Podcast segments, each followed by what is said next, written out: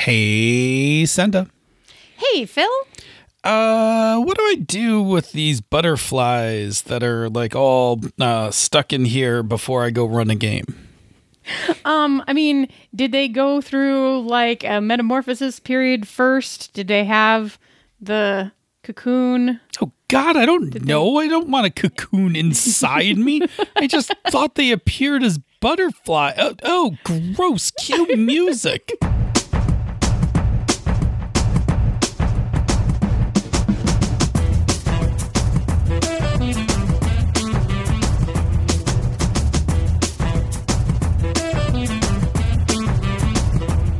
And welcome to another episode of Pandas Talking Games. I am your host who's grossed out about the idea of butterflies growing inside of me, Phil. I mean, and I am your other host, Senda, who couldn't come up with anything else in response to his butterfly statement. So that's what you all got. and welcome to another pandemic episode. Uh, in these quarantines, uh, a reminder that we are neither editing nor writing these episodes. uh, so you get what you get. Um, and apparently, enough of you like it that you haven't gone anywhere, which tells us two things. One, thank you so very much for staying with us during much. these Yeah, yeah, yeah. quarantines. And Secondly, two, we've been putting way too much effort into this show. yeah, two, we're probably never going back from We were working way too hard. Why didn't y'all say something? apparently we were fine just like this anyway uh so yes this is another this is another one of our pandemic episodes where we're kind of taking it easy but still uh talking about game stuff and we uh stumbled onto a uh we stumbled onto a topic for tonight do you want to tell us a little bit about our topic Yeah, yeah, yeah, yeah. So the released podcast um tagged us into the RPG for life or RPG for life. I mean, yes, I do play RPGs for life, For but life. that's not actually the hashtag. So the RPG Life UK hashtag um, posted by Cymat this last week um, about storytelling, and the prompt was uh, many block. Nope. Wow normally I would edit, edit this, but you know what? You just get it straight. That's just how this works nowadays. Okay, we're going to try it again. Many vlogs, podcasts, and books show players how to GM, but nothing on how to tell a great story to be up in front of people and strangers. What wisdom can you pass on for potential GMs to do that thing to deal and to cope?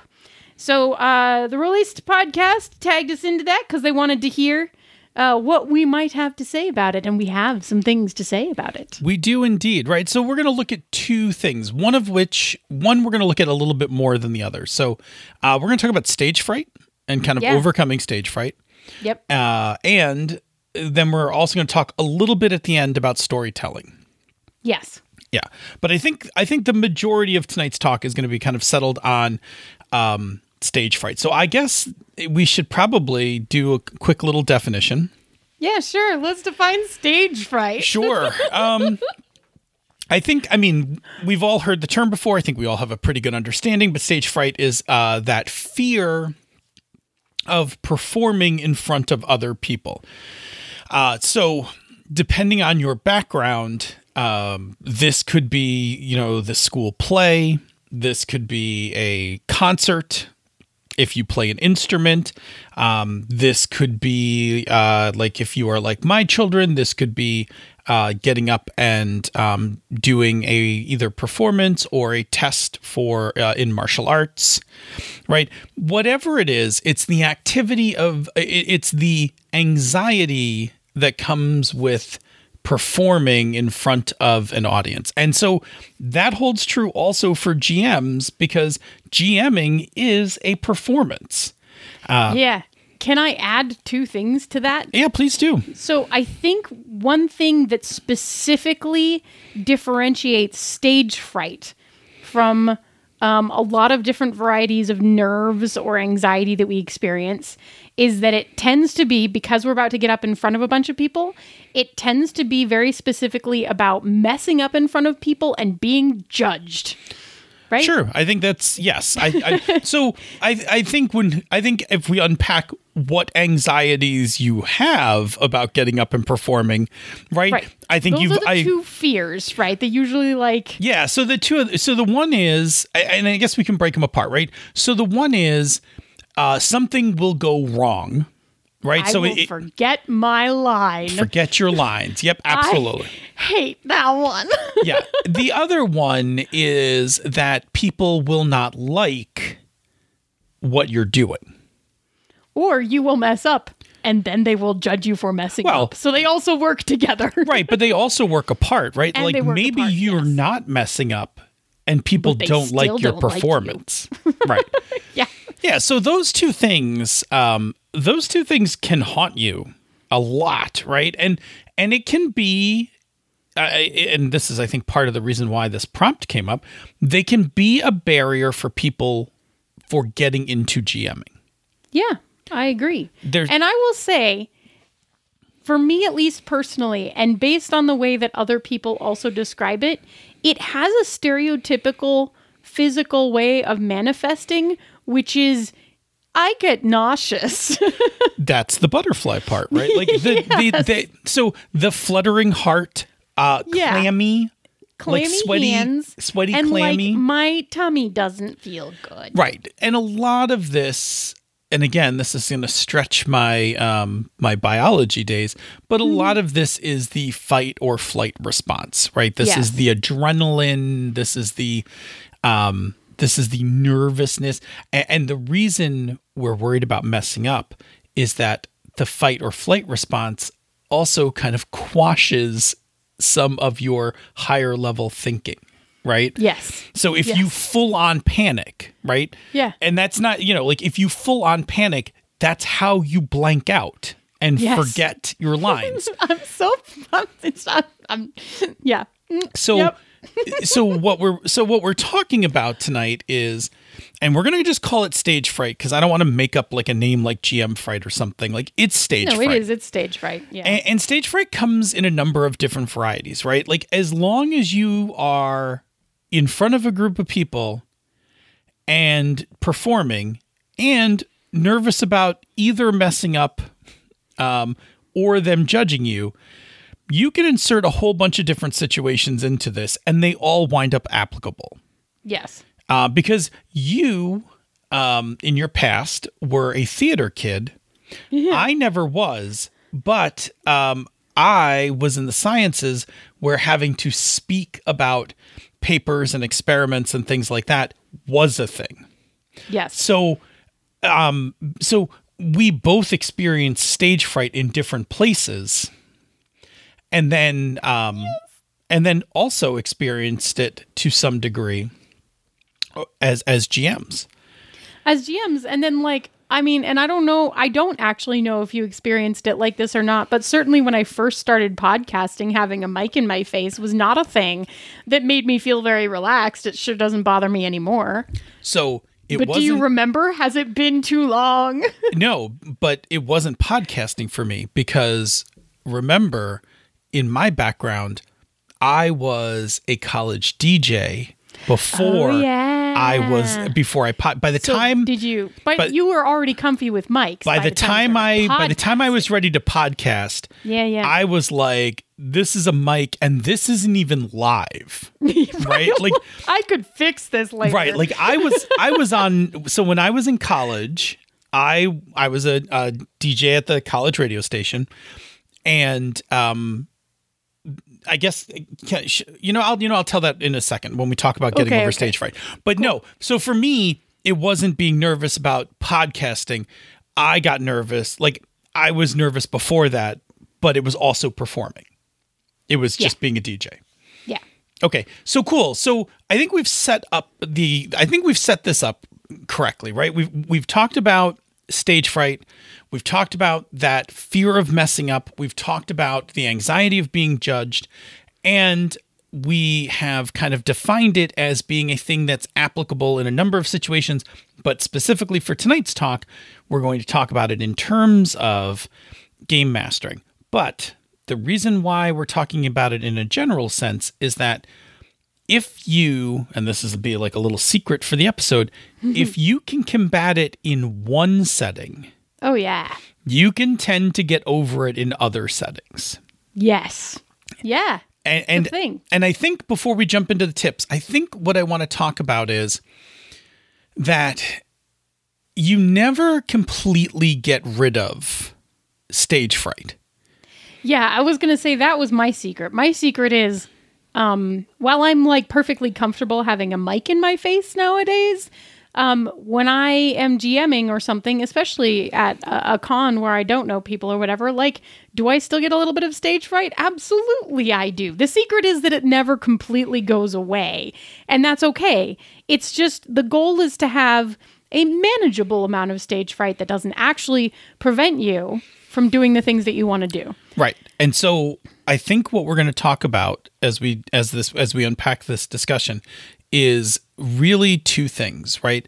There is acclimation, Yes. right? So there's becoming comfortable with that feeling of anxiety and not letting it override you and put you into full fight fight or flight. Yep. And then there is um so there's acclimation and Uh, I'm trying to think what the other one acclimation and uh well I forgot the other one. Anyway, acclimation pre- being pre- probably the prep- most important. Preparation? no, Did no. you say? Um I don't know. We didn't come up with these words. no no, I'm advance. just I'm just doing this like right off the top of my head. I know, but Um, acclimation is a really good word. well no accli- so acclimation's part of it right so acclimation is the um you can function despite being nervous and then i Yeah. guess i guess the other word i guess the other one we'll use is mitigation which is Sure. What are the things Oh, i can yeah. do to make myself uh, less, Less nervous, nervous. and and the thing is you will wind up needing some combination of these two things and everyone is different about which things work better for them because I will tell you despite my best efforts and frankly at this point 4 years of therapy, I don't function on nerves. I just don't. And that's the way that my life is. And so for me, the pendulum sways very much into mitigation, less than acclimation, right? I mean, Yeah. there's a little bit of acclimation, but it swings very heavily into mitigation for me. So also, this is like, you know, find the balance that works for you. Exactly.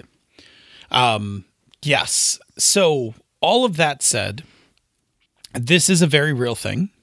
Um, I I think I can comfortably say having be, having be having been a new GM years ago, um, and an old GM now, uh, that it is something that in some form or another is with you, um, throughout your GMing career.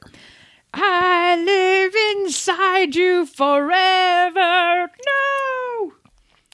Like No? I don't. I'm just having a TikTok moment. No, it's fine. Carry on. um, like I don't get nervous running games for my home group. Right. Right? Like I don't even think about that. Like that's just like I just like jump into the game and we're we're fine. Now I will say that I'm sometimes concerned that they're not having fun. But I different. but it's not irrational, right? Like Yeah. it's not panicky. Um but if I'm running con games, oh, I still totally get butterflies. Like oh, me too. Absolutely. yeah i totally and i you know with coming up on coming up on 40 years of gming Good heavens. Well, Um, thank you. aren't I a spring chicken? coming up on 40 years of gming I'm only Um, coming up on 20 years of gaming. Like, whatever. i still get a little fluttery about running for strangers um you got cocoons just growing in there all the time. that's what i'm talking about. Waiting- it's gross. That's a really bad analogy. all right.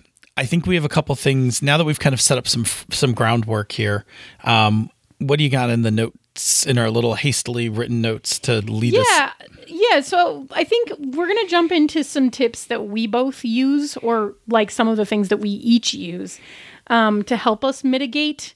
And I think these are mostly mitigation tips. I'm just going to ask you: Are we are we doing the first part here? Is this about how we initially got over?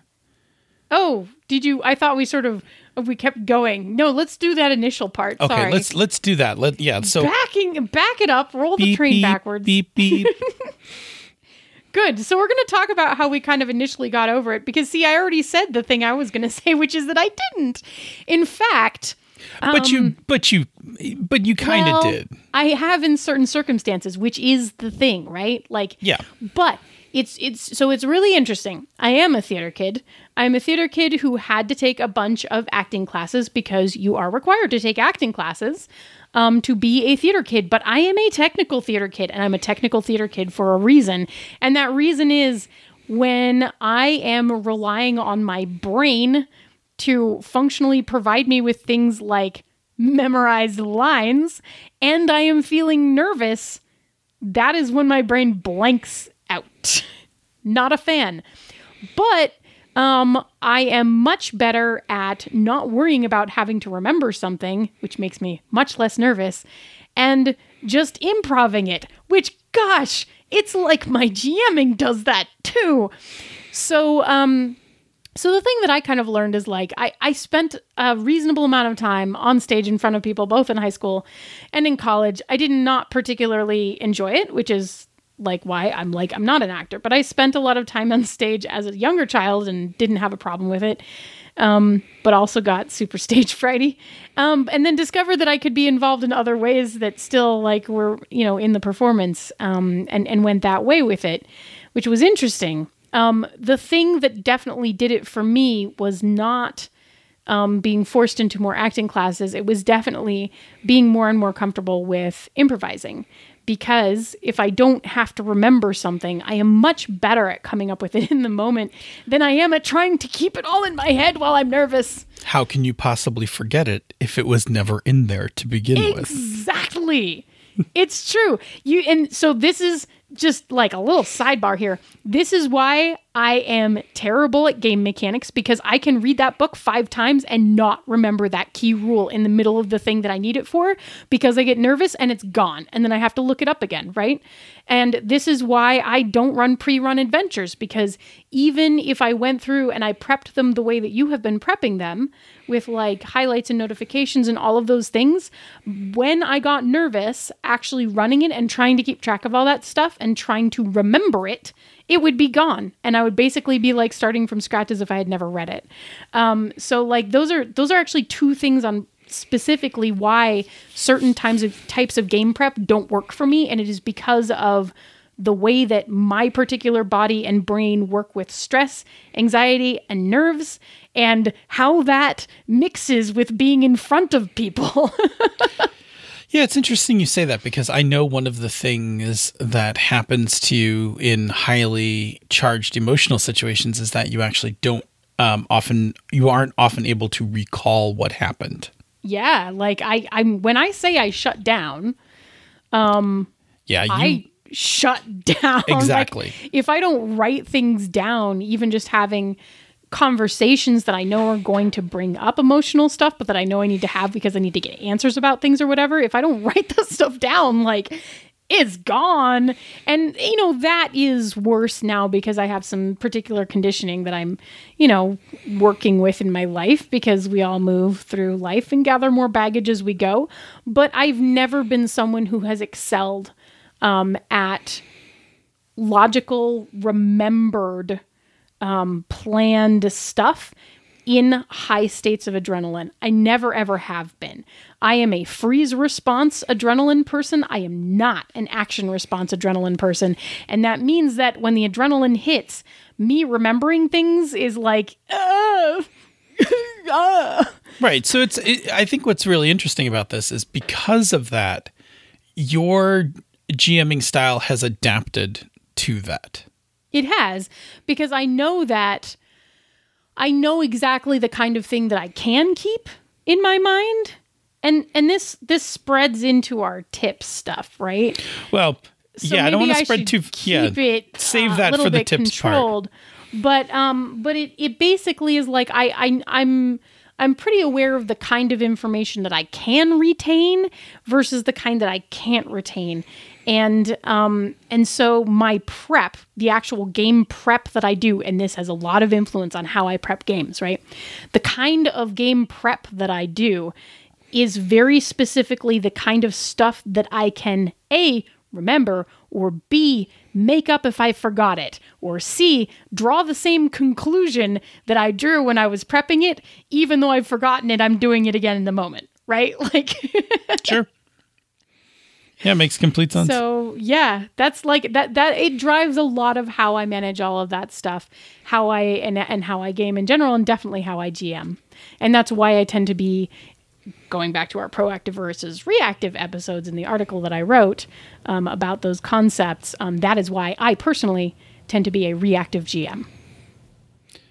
So what I think is really interesting is that I think I'm going to tell in a second. I'm going to tell my story, and I think it's going to wind up being very true for me and very different from I- from yours. Right? I know that it will be. I, I mean, I know that it will be because I think that your, I know that you can GM like me now, right? But like your default GM style and what made you comfortable for a very long time was, Was not really that. not that, No. right? Yeah. So go for it. Okay, so I actually, um, I actually did have um, terrible stage fright um, all the way up until college. So uh, by the time I got to my junior year of college, I had um, I had gotten through a few public speaking things terribly. Um, in Yeah, high school lot- and things like that. fun because you have to memorize things. I did not enjoy it, right? I did not enjoy that kind of experience. Uh, but I was heading into, I was going, I was on a track to head into grad school. And so um, a group of my professors that were mentoring me, there were three of them, uh, decided that I needed to get over my uh, fear of speaking. boy. and in one month, uh, signed me up for four speaking events um, where I had to talk on a on a variety of topics to uh, various groups. Some people being experts, some people being novices. Things like like I gave a talk to the American Chemical Society about um, dye formations in enzymatic um, dye markers for biological assays and things like that. And um, I gave like anyway four talks in four weeks. Uh, so I learned to get over stage fright through acclimation, right? Like I learned to get through it by basically I didn't die the first day on the first talk and I didn't die on the last one and then I was like, okay, apparently I won't die if I do this, right? So I just um like I just survived it. Um and was I nervous for the first one? Terribly nervous. Um but and this goes to my GMing style as well. The way I combated being nervous about it was I gave that talk in my dorm room probably 8 times Yes. right? Like I gave it to an empty room. I sat and went through it and I kind of went through my notes and, you know, got really comfortable with it and knew the timing and, and all of that stuff. And um, so preparedness got me like that's the mitigation part, which we'll talk about when we talk about tips. But I, I did all those. And then, like we said earlier, um, I was also a DJ in college from my sophomore through my senior year. And being a DJ in college, on one hand, is easier because you perform alone in a box, right? Like you sit in the DJ booth and there's no one around and you just do this, like you talk to a microphone. Uh, but except that I was broadcasting my stuff Yeah. out over a actual like fairly large area of western New York based on the antenna from the FM station that I I used to work at.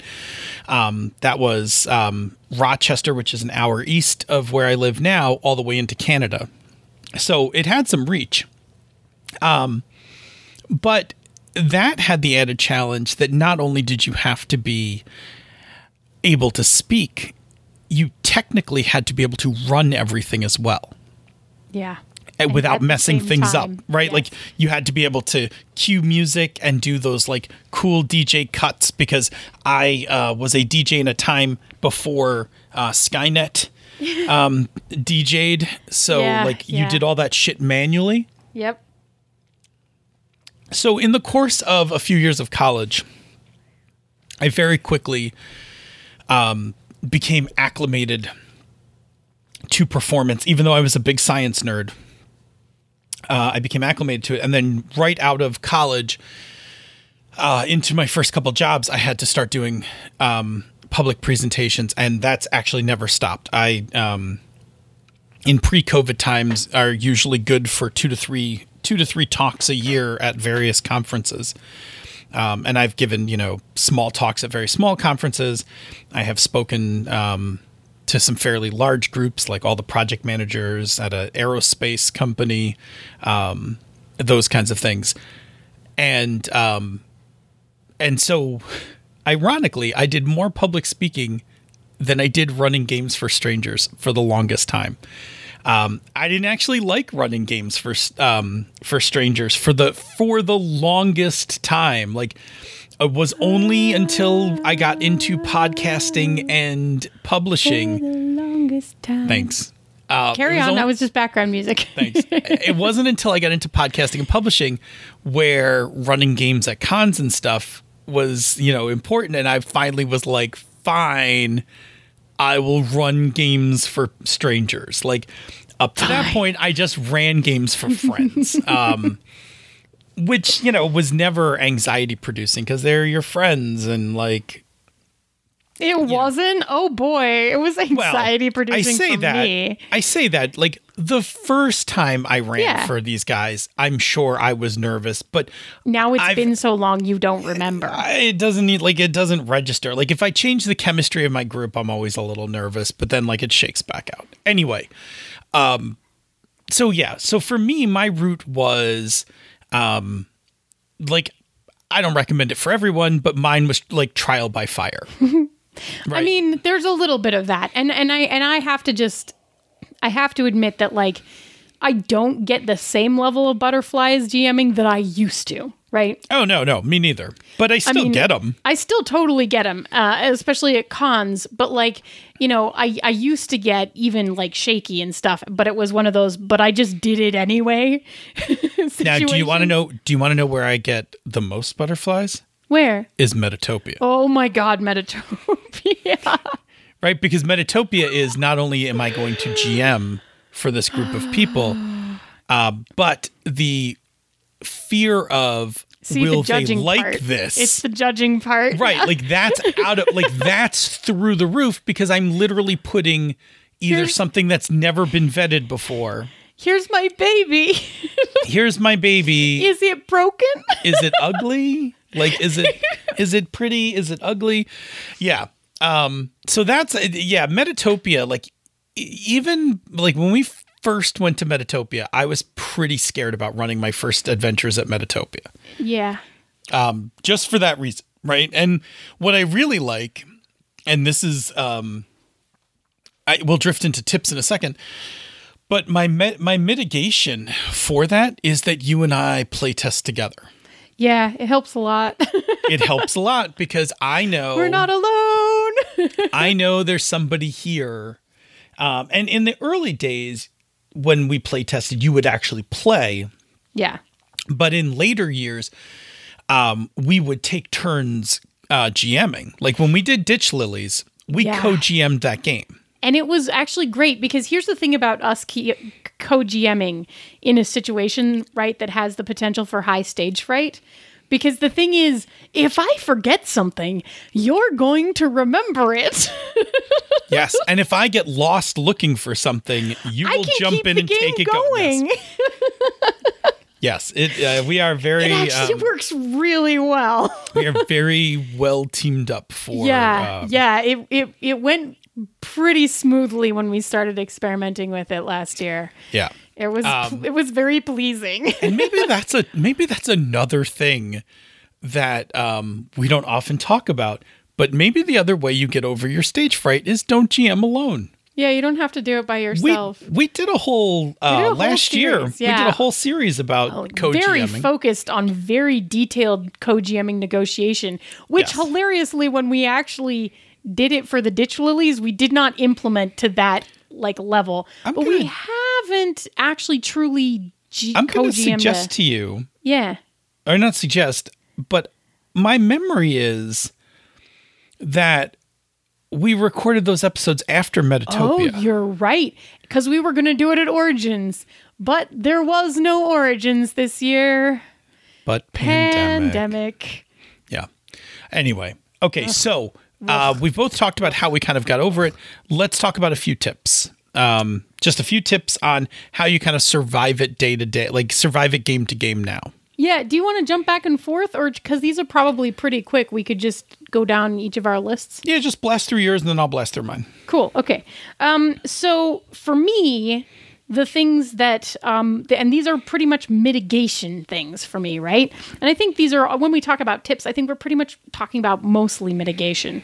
Um, and, and so for me, there's a little bit of prep, right? Prep does it, but for me, that prep takes the form of, as I was sort of starting to say before, basically understanding the starting point of the story um, without having to know how it will go or remember how it ends or remember to keep track of like something that has to thread through it or all of that stuff. Like that will happen for me at the table. As long as I understand where the story starts and what the opposition is that is going to drive this forward as the characters react to it, I don't need to plan anything else. And I can keep that much in my poor little lizard brain when the adrenaline hits. Or on a post it note. Or, well, that's the other part, right? Because if it's on a post it note, I don't have to flip through a bunch of pages to find it or to try to remember it. Like, I don't, I, the last time I was the most anxious GMing, actually, was when I ran your adventure for part time Gods of Fate and I was trying to remember your adventure. And I was like, blah. And like halfway through, I was like, whatever happens, happens. I can't remember all the details because I couldn't find all the stuff fast enough to react to it when I wanted to Oh, in sure. the game. Right. And I can't remember it when it's in my head. Um, so hilariously, that is on the um, RPG Academy feed somewhere. You can catch it. Um, but that was probably the most nervous I've been running a game in a long time because I was trying to remember all this stuff. Um, so yeah, it's key to me that I can see at a glance, or I know in my heart at a like a glance exactly what the purpose of the game is. And that's why things like lasers and feelings and stuff work really well for me, right? Like when I have a one sentence, this is where it's going. I can I can hang on to that and I can go with it. So that's the first part of it for me is my version of prep and what that looks like, right? Um, the next one is, um, and I know that Phil really likes these for different reasons, but for me, cheat sheets, right? Because again, I'm mitigating the need to hunt for rules during the game because I can reference them quickly and I know where they are. And I don't have to keep them in my head where the memory thing stops working when I get nervous. Um, so, you know, basically anything that I can do that is like things that I need to run the game that don't require me to remember them. and the secondary part of that, of course, is that there is a, also a good reason why I tend to run lighter games, right? And why I tend to put less emphasis on heavy mechanical things in the games themselves. And it's because it's either on the cheat sheet or I don't remember it. And that's fine. Um, and the other interesting thing that I do, which is funny because uh, Phil actually had to point it out to me because I forget that I do this all the time. Um, it's both a table control thing for me, which I know I've talked about it in a table control way, but it is also a way to kind of um, feel like I have some control over the situation personally. Is I tend to stand when I'm GMing a ton. It feels, it makes me feel like I'm more in charge and therefore I am more in charge and therefore I am less nervous and when I am less nervous I can remember things better it's great um, so I'm I tend to be a standing GM I usually stand for at least 50% of every game that I GM um, depending on how much my feet hurt and how long I've been at that con but that's usually about how it goes yeah what are your tips Sure. Um, do you remember So- I have them written down if you don't what was that? I have them written down if you don't remember No, no, that's fine. Let's see how I do. yeah Um, So my first tip has um has a lot to do, and I I, I I honestly don't remember uh, where I got this piece of advice, but I use it for public speaking as well as for GMing at cons and things like that. And that is um, to o- to always be the first person in the room. So for public speaking, like show up to your talking thing before everyone else gets to the room. That way, uh, one, you walk into an empty room, so there's no judgment, right? Like there's no one there. So you walk in clean. Um, and then two, every person then comes to you. Right. And so now you, you know, you psychologically, much like, uh, much like Obi-Wan Kenobi, psychologically, you have the high ground. Yes. and Right. I don't psychologically. I just stand up. Right. then I am higher Right. than everyone else at the Um, table. so I so the way that translates in the way that translates when I run games for events like cons, game days, and things like that is um, I am habitually early to wherever it is. And what I like to do is as soon as possible, I will take my table. So uh, like for instance, if we're at Origins, I don't do anything the hour before I GM. I'll go hang out somewhere, go get a coffee, relax, whatever.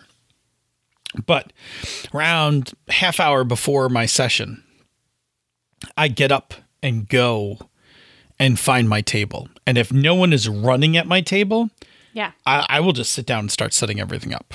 Yep. Right. And then that way, when the time comes around uh, and people start to show up, I'm sitting at the table and I'm in control of the table, and people are approaching me um, and then sitting down. And for me, so where you so what I what I find really interesting in this discussion is you prepare to not remember anything. Yes, because Right. I'm not going to remember Right. anything. I am so so the thing that I learned, right? So the lesson that I learned from getting over my stage fright was as long as I feel like I'm in control, I can take I can keep everything moving. Right? So for me, it's really important to establish a level of control and comfort and then I'm fine. So that's like I like to be there first, right? So when I when I'm when I'm public speaking, I am standing at the podium as people are coming in the room, and then I like have a quick chit chat with them in those minutes before the talk, and um, and that puts me at ease, right? Because I'm in control of that. Uh, so I like that, and to complement that, um, the other thing I do is I prep. Now, I have said this on many in many occasions, right? First of all, prep is whatever it is you need to be comfortable in order to run the game. So when I run games for conventions, I have pretty I don't want to stay extensive, um, but I have detailed notes and I do them all in bullets because I don't look to try to read paragraphs um, in a con situation or even when I run regular games. I do everything in bullet points, headers and bullets. Um, I don't make myself adhere to them past a certain point in the game, but I have them so that, and this is my training from being a um, DJ in college, is that, and and this actually goes to my prep and to my cheat sheets, is no dead air yeah. right? That's a thing that when I was on the radio, um, they were pretty aggressive about beating into you was no dead air. And I forget what the stat is, but it's like within 10 or 15 seconds of a radio station going silent, people will just change to the next radio station. So no dead air. It's why on the mics, if there's a technical problem, like on like when we do misdirected mark or something, I'll just, just start, start talking. talking. Yep. Right. Um, because I will just I will fill like I have been conditioned to be terrified of that space. Um, and the same thing is true when I run games. I do not want to not know what to do. So my prep for a game is sometimes more extensive than if I was running a home game and I likely won't use all of it, and I don't care. Right? Because the prep did the job it needed to, which was to get me to the table in a calm manner so that I could run. And then the cheat sheets for me is that I will remember that there is a rule, but I play so many games, mm-hmm. which we had a long talk about this, and we're not going to get into the show. But Yeah, the yeah, yeah. the more correct term might be pangamerous, not polygamerous. Right. It might be. Right. But in either case, whichever one of those I am, and I think I am actually both. Yep. Um, Agree. my problem is it's not that I'm going to blank on the rule. it's that I've played so many games that I know there's a rule, but it's doubtful I'm going to remember the exact parts of it. Like I'm running 3 games right now and I can't remember the skill lists for Oh, any of between my like games. DCC and like Forbidden Lands, though, like I- no wonder. I mean, they're I- close.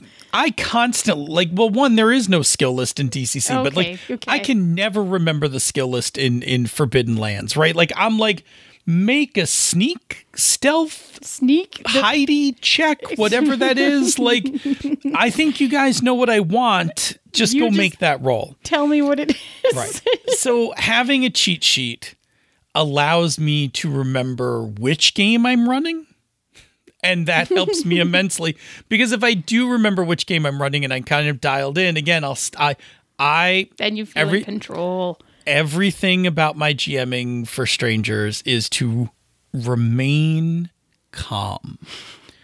If See, I just I'm gave calm- up on remaining calm. Right, right. with, You're just like, well, I'm gonna forget everything possible. anyway. So, like, Right. what do I do to mitigate that one? And Exactly. Your right. Yours is like yours is like it's it's definitely gonna. I'm just not gonna be calm. So how do I just work around that? And Yeah, mine is like exactly. right. And mine is like I will be calm. Here are the handful of things I need to to just stay to stay level. calm. Yes. Yeah. So so that's where cheat sheets and, and prep come in for me is is again it's maintaining the feeling of control. And I will tell you, um, and I think this is a, to the same thing that you said. A lot of this are the little bullshit mental games that I play Oh, with yeah. myself Oh yeah. in order to feel like I'm in control. Like that little thing about being in the room first, that little bullshit works for me. So I just go with it. Like Well, I and I, don't I, feel like I should state because I feel like you may have glossed past it a little bit. It's not just that you're in the room first. Oh. It's that it's in you're in the room and you have pulled out the packet of arranged papers and you have laid out the table in a very specific way.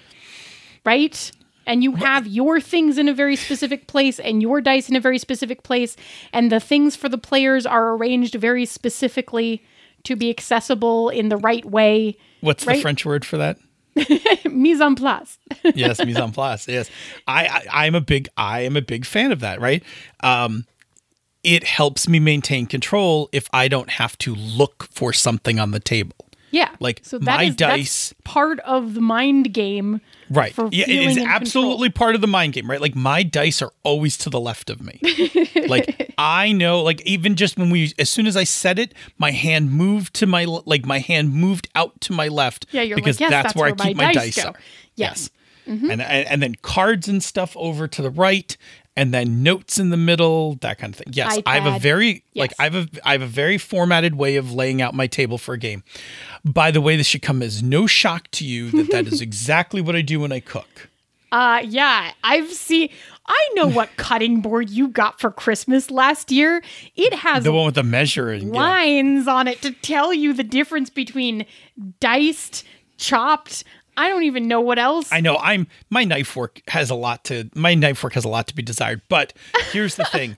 I um I am one who very much uh, especially if it's a new recipe, very much so if it's a new recipe, I will do all the prep and I will have a hundred little bowls lined up um, on my counter, and then I will start cooking. So that all I have to do is like grab an ingredient and pour it in. Like I look like a fucking cooking show when I cook. It- um, if I'm comfortable with a thing, it's a little more loosey goosey. oh yeah, I've turned I turn real messy with things I'm comfortable Yeah, with. I'm. I tend not to be right. Like the way because if I lose control and panic while I'm cooking, I will screw something up.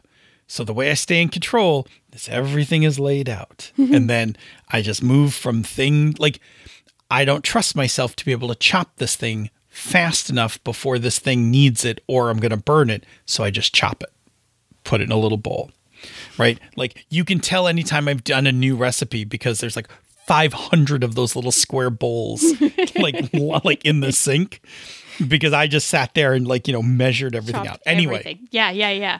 Good. so for me, um, you're you're absolutely right. Um, I do as one of my tips is I do know how I like the I how I like my space laid out. Um, again, it goes back to that no. It goes back to not only no dead air, but it's my comfort zone. Things are where I expect them to be, um, so I don't have to think about them. It also ties into getting to the table first because if I show up to the table and everybody's already sat down and put their stuff out, and I now have to try to fit my stuff, Then you can't put it the way that you want to, and you're not in control of it. I know. it's all It's like I've been playing with you for a while at conventions. it is all just little head games to make it work. the thing is, it works. So I guess as I'm coming to the end of mine and we're coming to the end of this, and honestly, we're I think we're only going to just speak for uh, just a few moments Just about a second here on storytelling, storytelling. but it's quick because we've we've talked about a lot of this stuff Right. before. Um, Right. But just to kind of sum up, you're going one, you're not going to die from performing and GMing, right? So that's first thing. Like you're not going to die. Two, you're going to find little things that work for you, right? Little quirks, um, little superstitions, little habits, whatever. Some people would tell you you should just get over them. I'm going to tell you the opposite. Yeah. just embrace them like if if if the little like if the little trick about if the little trick about showing up first would also make you feel comfortable do that.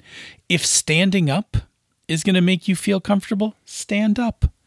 Don't don't um you're not going to erase this feeling you're just going to beat it yeah, you're, right, like- you are you're mitigating it. These are You're going- mitigation right techniques. you're right? going to win this battle Yes. right between between being so afraid that you won't run and running Yeah. so take whatever allies you got to take with you Yeah. right like whatever that is prep um a gm Prep, screen Not prep. It's really funny that not prep is the Uh, not answer prep uh your lucky big die. Like it doesn't matter. It doesn't matter what it is. If that's the thing that helps you get your game going um then yeah just do it. It's fine. It's totally fine. All right. Uh quick last piece onto that thing because we really focused and i think i really liked having our discussion about stage fright but a little bit about storytelling. Um, i'll really quickly give a tips a couple tips on storytelling if you want to tack on to it as well. Sure. um, i think the way that you become a good storyteller and this is uh, for me this ties into a lot of the things i talk about when we talk about genre is um, one you got to consume right? You got to consume media you got to see how other people are telling stories and then you got to look at you got to you got to first register what you like. Like i like this kind of storytelling i don't like this kind of storytelling. And then you got to dissolve it. What is it you like about this storytelling? Is it that this story like these stories are always told in media res or they're always told as flashbacks or they use this narrative structure? Whatever that is so consume decompose and then incorporate. The last part being once you understand what it is you like, like, oh, I really like this I really like this TV show because it often starts in media res. Or I like James Bond movies because James Bond movies always start in media res. Um, then look at how you take that and apply it to your game. Right? How can I start my games in media res? Right. As a quick example. Yep. No. I Those think- three steps. I think that's a really good way to approach storytelling. Um, and the only thing that I will kind of just add on there is that storytelling is also an art that you can practice, and um, and it's it's practicing things like practicing describing things, practicing creating the kind of scenes that you have enjoyed in stories, um, and frankly, um, having vocabulary to be able to do the kind of conversational storytelling that you want to do, whatever that means to you. Um, but it, it does mean it's just another reason to continuously consume stories, right? Um, and and and heck, to practice writing them and to practice speaking them because it makes you use the words. And the more you use the words, the more comfortable you will be with words. I will say one last thing to that is um, if you have a peer group, like other GMs or other creatives, things like that, um, having the discussions about why you like these things. Like Oh, yeah, sometimes it's great. like like that's a thing you and I will often do is like we'll talk about a show and then we'll talk about like, oh, what I really like Yes. is, you know, like I like that, you know, like I like that Steven Universe does this thing. Yes. And then it's like, cool. How would I implement that in a game? Because it's so neat. Yeah, Yeah. exactly. Yeah. Um, but it's but sometimes having a peer group, having a friend, having a group of like you know, group of people, a Discord channel or whatever, like having a group take apart certain scenes um, is a great way to practice that skill of like of of not just saying like, oh, I liked this movie, but specifically, what did you like in this movie, and then what and then the question I always ask is what are they what did they do here yeah. to make me like this? Those Yeah. kinds of things. yeah. So yeah, that I think will that I that will help you immensely with storytelling. We could probably, if people have more questions about storytelling um, and want to send it to us, which will segue nicely into the closing of the show. Um, we could certainly expand upon um, that in future episodes. But in order for us to get to the closing, uh, we must move past this one barrier. That barrier being talking about another show on the network, and that is Senda's job. So tell us about another show. Yes, on tonight's um, show, I'm going to tell you about the Gnome Cast because I just recorded one the other day. So you know that sometime soon you will hear me go very, very long on the Gnome Cast again, which is always delightful. Sorry, Rob. But you're awesome anyway. Um, so on the Gnome Cast, we gather a bunch of gnomes, talk about a topic. Um, sometimes something that we've written articles about, and sometimes not. Right now, we're going to be doing a really cool run. Um, we're gone. We've gone back to the RPG a day um, inspiration words from August, and we're doing a run of talking about a bunch of those words um, and asking each other questions about them. So um, that's very cool, and it's going to be going on for a little bit, I think, until everybody's had a chance to uh, to jump in who would like to. Um, so go check those out. It's going to be neat, neat stuff. I dig it. I dig it. Say, Senda, uh, where do people find us on the internet? Well, you can find us on the Twitter. Oh, you want to? Got a name for that? Yeah. yeah. You can find us on Twitter at Pandas Talk Games. You can find us in the Misdirected Mark forums, which is forums.misdirectedmark.com, or you can find us by dropping us an email, panda at misdirectedmark.com. And Phil, once they find us in one of those places, what can they do with that information? Well, by all means, uh, please let us know what you would like us to talk about. Uh, we uh, really try not to do this show based on topics that only we want to talk about. Otherwise, you know, you get all sorts of nonsense. But rather, we like to stay focused and on topic for something that you find interesting because, well, honestly, we're trying to be helpful. And uh, if we can answer people's questions or talk about a topic they find interesting, um, then uh, that's really pleasing to us. So um, do that, um, you know, j- or you know, even just do what happened here, which is like tag us onto somebody else's thing and be like, cool thing. You right, like I don't know, it. pandas. What do you think about this? like that kind of move will get you an episode. Like Apparently, here we are. It was cool. We did it. yeah. I mean, you know, if I, you know, as soon as I saw it, I was like, oh yeah, we're doing this episode. Did you just like kick your mic? I did, Man, you know I'm not editing this, right? Yeah, sorry. anyway, um, anyway, we like we we really like to do shows about the things that you find interesting. So please keep feeding us ideas, and we'll keep doing shows. Now, if you like what we do here elsewhere on the Misdirected Mark Network, please consider supporting our Patreon campaign at patreon.com slash mmp. Uh, your patronage goes a long way into keeping the lights on for the network. Um, everything from bandwidth and backups and um, hosting for you know where we put up all the episodes that you download to mics and cords and lights and zoom accounts and all sorts of nonsense there's a lot of stuff that goes on um, for making a network and uh, your patronage your patronage helps make all of that possible that's a that's a it's it's a bigger deal than I think you than you know. Um, so we appreciate it immensely. Um, if you do wind up um, patroning the show, um, you're going to get a couple things. You're going to get the bonus outtakes from the show, which are pretty damn funny.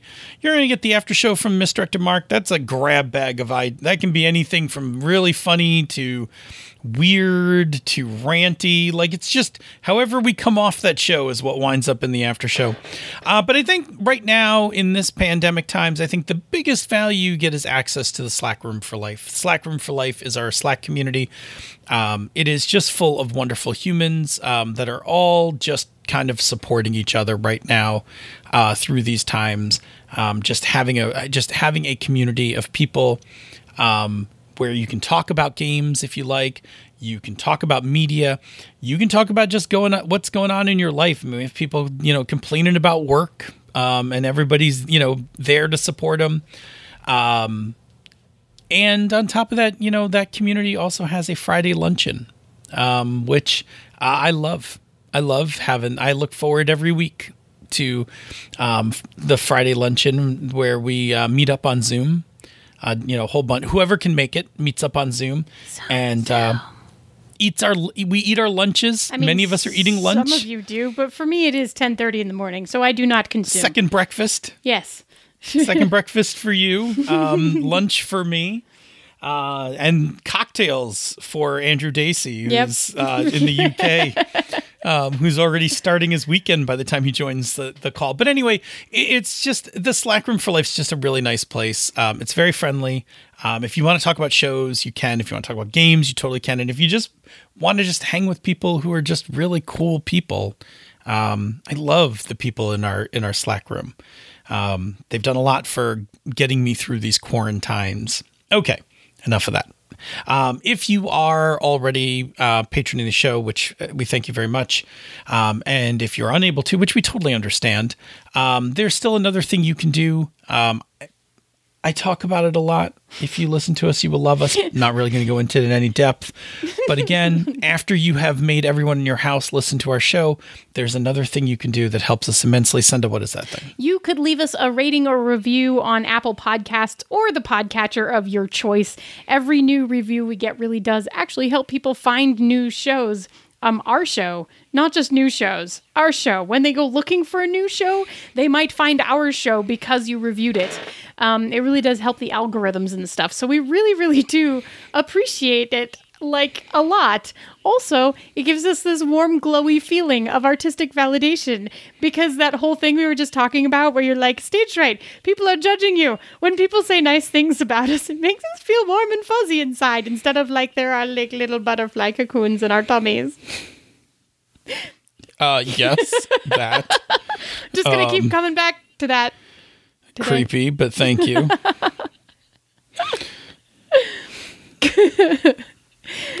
Are you are you gonna wrap us up from there? What? Thank Yeah. you, thank you all who've already left reviews. We really do appreciate them.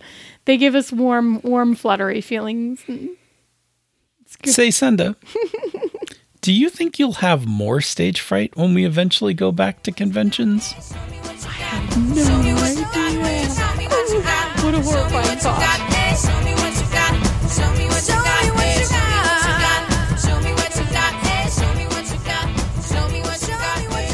This show is a joint production of She's a Super Geek and Misdirected Mark Productions, the media arm of Encoded Designs. Show me what you got, eh? Show me what you got. Show me what you got, eh? Show me what you got. Show me what you got, eh? Show me what you got. Show me what you got, eh? E. Clicky waveforms. Yes, looks good. All right, we're on a mission and we're wishing someone would cure your lonely condition, looking for love in all the wrong places. Oh, look at you. Not even a clue, huh? I mean, when I guess when you said looking for love in all the wrong places, If you want it, you got it. No? Young MC bust a move. Ah. Always bust a move whenever. That is the that if, Ooh, if you want to if you want to know drinking coffee, it's like one o'clock in the morning. if you want to know where Gen Z and millennials separate, it's right around that line right there. yeah, The I'm, I'm recognition of bust a move. I am actually like one of the I I actually was watching a TikTok on this the other day. I'm one of the invisible like micro generations. They call them zennials. Yes, yeah, yeah, because you are That's me. yeah, you are because you are basically you are on the early end of the millennials. So you are you actually at Yeah. times at, at times there are times where you have more in common with later Gen Xers Yes. um, than you do with later millennials. But yes. um, you and I are spaced far enough apart that things like I didn't have a cell phone because there weren't any Yes. until my twenties. Yes. Versus my dad and I shared one when I was in high school, so I could call him if I was going to be late coming home from school. Yeah, I mean, it is funky. It's it's funky. Okay. Play that funky music. Okay, Yes, I'm signaling that we should actually do the show part. I'm stopping. We should do the show now. bum bum. What did you expect me to do with that situation?